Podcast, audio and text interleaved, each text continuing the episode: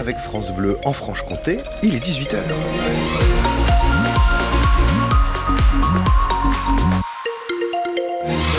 De bonnes nouvelles concernant la circulation dans le Grand Besançon. Ça y est, ça fait une petite demi-heure maintenant que la côte de l'Arnaud est rouverte dans les deux sens, qui a tendance à désengorger euh, la rocade de Besançon où c'était bien compliqué tout à l'heure. Et puis euh, ce poids lourd coincé dans la montée d'Arguel lorsque vous arriviez de Beurre, eh bien a été dégagé. Là aussi, la circulation a repris. Est-ce que vous avez de bonnes nouvelles à nous annoncer côté ciel, Christophe May? Ah, Pas vraiment. Hein. Le ciel va se couvrir de plus en plus. Demain, le temps sera gris en Franche-Comté.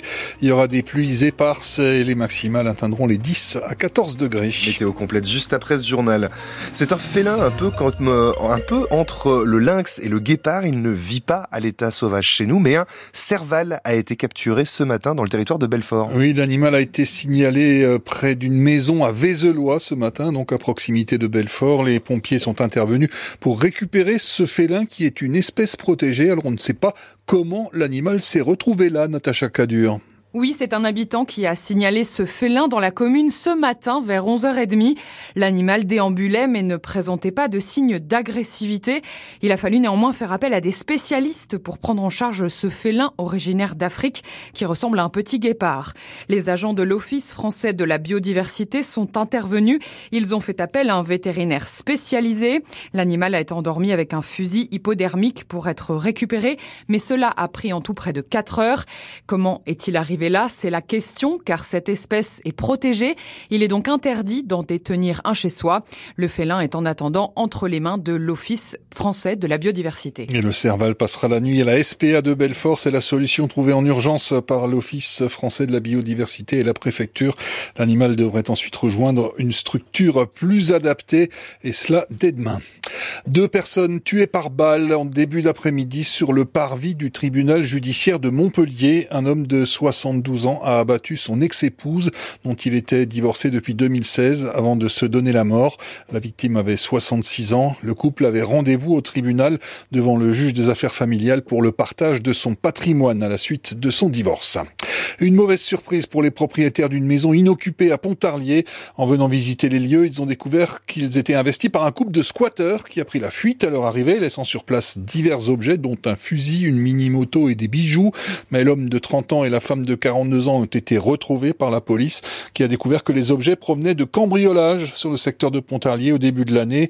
Le couple a été placé en garde à vue. Il devrait être jugé demain euh, à Besançon, notamment pour effraction, violation de domicile, maintien sur les lieux sans autorisation et également bien sûr pour les vols. France Bleu, 18h et 3 minutes, un studio itinérant pour découvrir la musique. C'est l'initiative portée par le bus d'Hélène. Une fois par mois, dans le cadre du Pays de Montbéliard agglomération capitale française de la culture, le bus se gare dans une commune et des visiteurs peuvent venir librement pour découvrir la musique électronique, les synthés et les micros. Au total, le bus d'Hélène passera par une dizaine de communes du Pays de Montbéliard.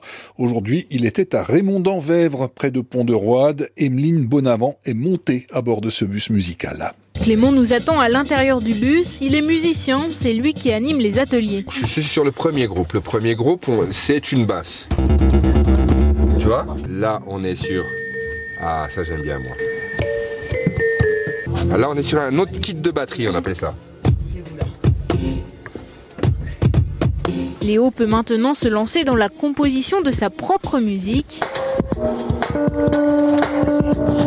Il est fier de ce qu'il a produit. Je trouvais que c'était bien, super bien. Le rythme, il avait beaucoup de rythme et il avait plein de musique. Pour Clément, la création permet aux enfants d'avoir un nouveau regard sur la musique qu'ils écoutent. D'avoir cette distinction-là du mineur et du majeur, de reconnaître euh, une musique qui nous rend triste ou mélancolique et une musique qui nous rend joyeux, sur laquelle on a envie de danser. Et après, c'est des déclinaisons et c'est des gammes et c'est des choses, euh, je trouve, des bases de musique qui sont importantes d'avoir. C'est une fierté pour eux d'avoir une production euh, qu'ils ont fait en, un quart d'heure, 20 minutes. C'est ludique. Un résumé sonore de toutes les productions créées dans chaque ville sera présenté le 20 décembre prochain. Et le prochain arrêt pour ce bus d'Hélène, ce sera à Villars-les-Blamont le 20 mars à 18